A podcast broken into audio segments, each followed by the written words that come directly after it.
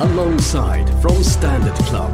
Hello and welcome to Alongside, the podcast series from Standard Club for the shipping industry across the world. I'm your host, Chloe Tilley, and each episode we'll be looking at different topics and meeting special guests. This time, as the need to reduce carbon emissions becomes more urgent, our focus is on alternative fuels. Both our guests are joining us from Singapore. Nick Potter is head of shipping and maritime for Shell in Asia Pacific and the Middle East. Hi there, Nick. Hi there, Chloe. And Saunak Rai is general manager of FueLNG. Hi there, Saunak. Hey, hey, Chloe. Really good to have you both with us today. And before we begin, I mean, Nick, just give us an overview of your career. I mean, I understand nearly 20 years in leadership roles. I'm a marine engineer by background, and I'm honoured enough to have uh, held a number of maritime related roles globally in Europe, in the Americas, and Asia. I was previously the global head of maritime for BG Group, and I'm currently Shell's shipping and maritime head, as you mentioned, Asia Pacific and, and Middle East. Shell owns and controls about 2,000 ships, barges, marine vessels, and floating assets on, on a typical day. In the broader industry, I'm the vice chairman of OCIMF, which is the oil company's international marine forum. Now, Saunak, tell us a little bit about FueLNG and, of course, your role there. I am heading FueLNG. It's a joint venture between Shell and Keppel, and it's engaged in LNG bunkering in Singapore and LNG fuel distribution here in Singapore to industries. My background is I'm an ex-master mariner, used to sail on ships and then moved ashore, worked for AP Moller Maersk in Copenhagen managing their Maersk LNG fleet and later in Singapore, I was managing the LNG business development for Norgas carriers. For the last two, two and a half years, I've been managing FueLNG. Now, the International Maritime Organization has set ambitious decarbonisation targets a 40% reduction in CO2 intensity in the global shipping fleet by 2030, increasing to 70% by 2050. That's compared to 2008 levels, and reducing total annual greenhouse gas emissions from international shipping by at least 50% by 2050. However, there are calls from across the industry to go further with a clear trajectory to net zero emissions. Nick, I'm wondering how important is the shipping industry's role in realising a net zero carbon future for the whole world? It's critical. Our customers, society, and I think all of us, perhaps on this podcast, expect the shipping industry to play its part in a zero carbon future. And the majority of the world's governments have committed to the Paris Agreement. I believe that the majority of ship owners and managers feel a really strong responsibility to decarbonise. And so the reality is that shipping needs to find a, a pathway to decarbonisation and it needs to start now. Well, Saunak, take us through shipping's decarbonisation journey so far. What are the, the main technologies that are available, the new fuel options, and indeed what's their impact? The current fuels which are available, and now what I'm saying is the fuel which are being used day to day these days on ships. You can list them in your hand. The new op- fuel options include LNG, LPG, methanol, biodiesel, and batteries. Yes, there is a lot of talk about ammonia as a fuel and hydrogen as a fuel. However, in the present day, there are close to zero ships which are actually using this fuel, especially in the global ocean trade. LNG has been available throughout the world in different places, and that has actually resulted in close to 500 ships now being LNG fueled or LNG ready. Batteries have seen an immense growth in last 3 to 4 years. However, because of the itself, it's first it's very expensive batteries themselves, and secondly because of the weight to power ratio of the batteries, they're largely used in smaller ships or ships which are going within the local port or within the local area.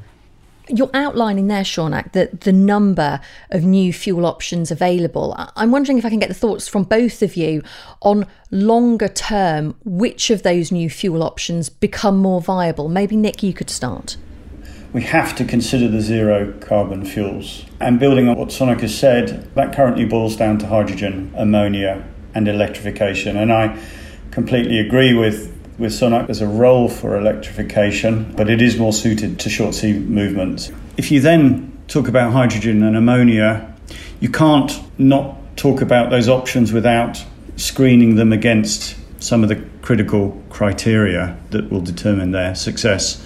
The first one, and most importantly, is safety. The safety risks with ammonia and hydrogen are more challenging when compared to today's conventional marine fuels. From our testing, we've developed a fairly detailed understanding of how hydrogen's properties work, and actually, the work has demonstrated that the safety risks associated appear to be more manageable. When you look at ammonia, the risks are high due to its lethal toxicity, both to the health of our seafarers and to the environment. If you then talk about costs, any future fuel is going to require serious investment from the industry. The collaboration between energy companies, industry, infrastructure providers, and OEMs, with those we can definitely create efficiencies and improve technologies. And the third area is obviously the emissions reduction potential when we consider the total emissions, hydrogen will enable greater emissions reductions than ammonia. You know, ultimately, green hydrogen is the building block for any of the future fuels that we talk about. Let's talk about the biggest challenges in adopting new fuels as they come available, whether that's shipside or shoreside. Nick, do you want to outline those for us? Last year, we published a report called Shipping Decarbonisation All Hands on Deck where we interviewed more than 80 senior leaders across our industry.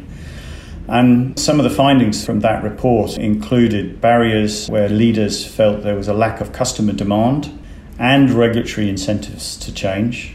But the most frequently cited challenge was actually the lack of alignment on what fuel to use. 80% of the participants saw it as a major barrier to decarbonisation. So, in a sense, are you saying that ship owners don't know which technology to invest in because there's so many, and therefore they're not investing in anything. They're kind of waiting to see what everyone else does. There is an element of that, and that's why I think that collaboration is needed sooner than later. And we're personally working with partners to develop uh, fuels and taking feedback and listening from our own customers and starting to develop and understand the technology and unlock some of the challenges. But equally critically, it's about also talking with the regulators around this as well as talking with industry peers. There are different challenges. We have been looking into ships which got converted into LNG fuel.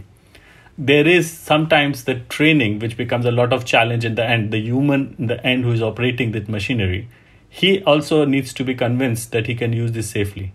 And that human factor in the end game is also very important.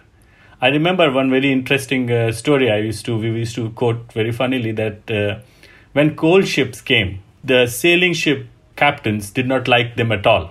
If you look at the history, there used to be races whether whether a coal steamer or a sail ship could take the first tea from China and bring it to England.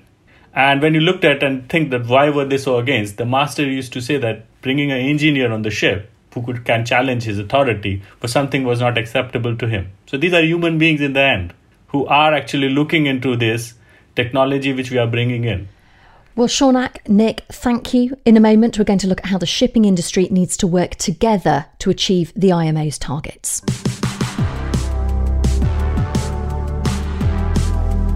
Alongside so, Saunak, how do you think the shipping industry can collaborate with others to achieve a greener future? There are two ways where we can look into this collaboration. First, the decarbonization itself is a global need of all energy users, whether they are at shore or at sea. And if you look at it, all the fuels which were used in shipping, the coal, the diesel, the fuel oil, or the LNG, first were used ashore as power plants and then they were derived from there and to sea. Another way to look at this collaboration is through technologies. If you look at a fuel, yes, of using a fuel will reduce the carbon emissions of the ship, and then you can include it with other technologies. There have been testing going on for using sails. There's been a lot of research done on using bubbles around the ship, which can you know reduce the fuel oil consumption. They can be the propellers can be more uh, efficient. The hull paint can be made more efficient so if all these technologies, which are collaborated along with the fuel choice, the fuel itself, it can bring up the decarbonization in a much efficient manner, much faster manner. I agree. Your point's great point, uh, Saunak. We consider you can achieve 25% or so just in energy efficient technologies with some of the examples or all of the examples you talked about before. Add to that to the benefits of around uh, 21 22% on the LNG reduction, and you can get um, close to the IMO's targets. And then, if we consider fuel cells that can take agnostic types of fuels, we could start potentially putting LNG through fuel cells and then transition when hydrogen has been sufficiently commercially scaled to move to hydrogen. So there are ways where we can start to make choices already around the fuels that we use so that owners don't have to get caught in that wait and see mode. So, Nick, what are your views on collaboration and, and how the shipping industry needs to collaborate, maybe specifically with organisations as well? We need to work very closely with our own customers and partners leading the way in energy transition. And some of the examples of those partnerships that we're very actively involved in is we're increasing our partnerships across the technology and the value chain so that we can learn together and support the journey of our customers. We're also a founding member of the Sea Cargo Charter, where we've committed to, to come together with others to collect uh, emissions data across all of the ships that we charter. And we'll be setting a standard reporting process and publishing the data every year. We're also stepping up our engagements directly with governments industry groups to further the decarbonisation agenda. Saunak, do you think there are specific organisations that the shipping industry should be collaborating with? Actually, I'll change the word from should be to they are already collaborating. So if you look at uh, the agencies like OCIMF, SIGTTO, SGMF, and looking into more agencies like European Union where they are setting up an agenda. On one hand, you have technology providers. On one hand, you have oil majors, national oil companies, as well as international oil companies. And on other hands, you have regulators. And not to forget, the most important part is the consumers, the users of the fuel, as well as the end customers of the products which we are using. And this whole collaboration has to be in one complete cycle to ensure that together we move towards a common goal of decarbonization. So far, we've talked about the shipping industry as a whole, but Nick, I'm wondering if different types of vessels and trade routes are going to need to apply different approaches to alternative fuels. Yes, we, we do expect different parts of the industry to adopt certain solutions because they've got different needs and they've got differing constraints. Ferries, for example, may be most suitable for batteries. And we've just announced, in fact, the order of a fleet of fully electric ferries in Singapore. And we're using these to develop our understanding of the potential of batteries. For container ships, certainly on set routes, it could be that ammonia is the most suitable. But for international shipping, for the reasons I mentioned earlier, we've come to the view that hydrogen is likely to be the dominant fuel, with LNG playing a vital role in the interim so that we prevent cumulative emissions while hydrogen is being developed commercially and at scale. There's lots of different alternative fuels, and different parts of the industry are potentially going to have to pick and choose. Companies, shipping industry, everybody's got to be relatively flexible in understanding they might invest in one area and actually that might not have a future. I think the key is that we don't get in that situation. And as I mentioned earlier, the importance of us all coming together and creating as much alignment as possible.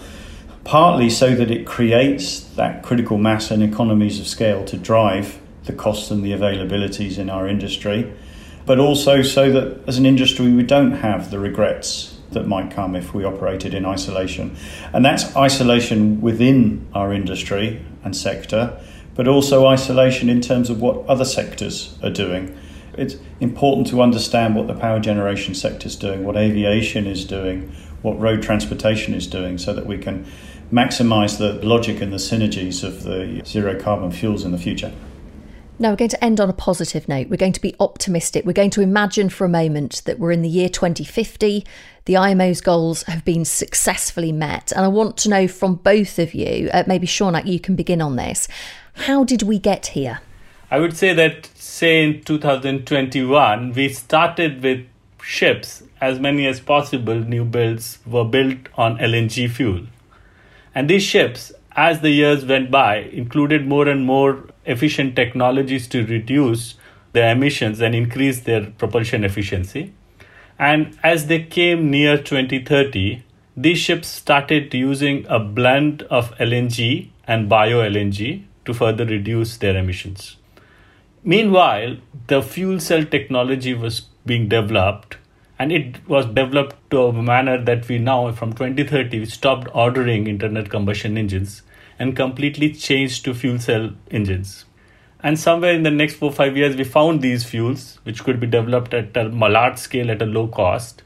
And using the same ships, the fuel cell ships, we stopped using LNG and changed over to this fuel. Little closer to 2038, 2040, now that we have these big fuel available, we totally started developing fuel cell ships with only hydrogen or ammonia as fuel. And today we are standing here in 2050 with ships which are 100% green with zero carbon emissions? Nick? I think it's a great question. And of course, we actually don't exactly know what the IMO's goals are going to be by 2050. But and by the way, I hope to be long retired by then. But that doesn't make me it doesn't make me any less accountable today for driving the journey. My reflection back sitting in 2050 isn't necessarily how the fuels have evolved, but perhaps the numbers of critical factors that I think need to be unlocked in order to be sitting here being successful. And, and I think there's a few. I think regulations, you know, we'll be sitting there and, and be clear that regulations were set that provided strong and stable incentives for the industry to decarbonise. I think IMO had set a, a really clear trajectory to net zero emissions and set some ambitious interim cargo intensity reduction targets. There had been a global market price set for carbon emissions.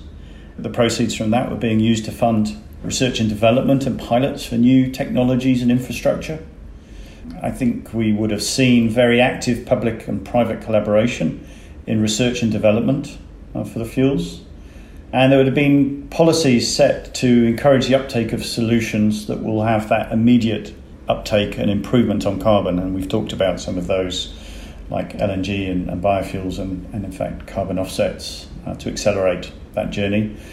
I think also that it would have been critical that the governments and, and different industries had recognised both shipping and the other hard to abate sectors and joined the dots on the synergies necessary to develop renewable solutions at scale, whether it be power, hydrogen, biofuels. I think in kind of in final reflection, I think we'll be sitting here looking at, gosh, that was a challenging journey, but, but being incredibly proud of how we got there and recognizing the industry really stepped up on collaboration, not just within ourselves, but with the regulators and, and other sectors, and really being very successfully proud of the efforts that we've made to get us here. It's been a really interesting conversation. Thank you both so much for your thoughts on this really important topic. Nick, thank you for joining us. You're welcome. Thank you very much for having me.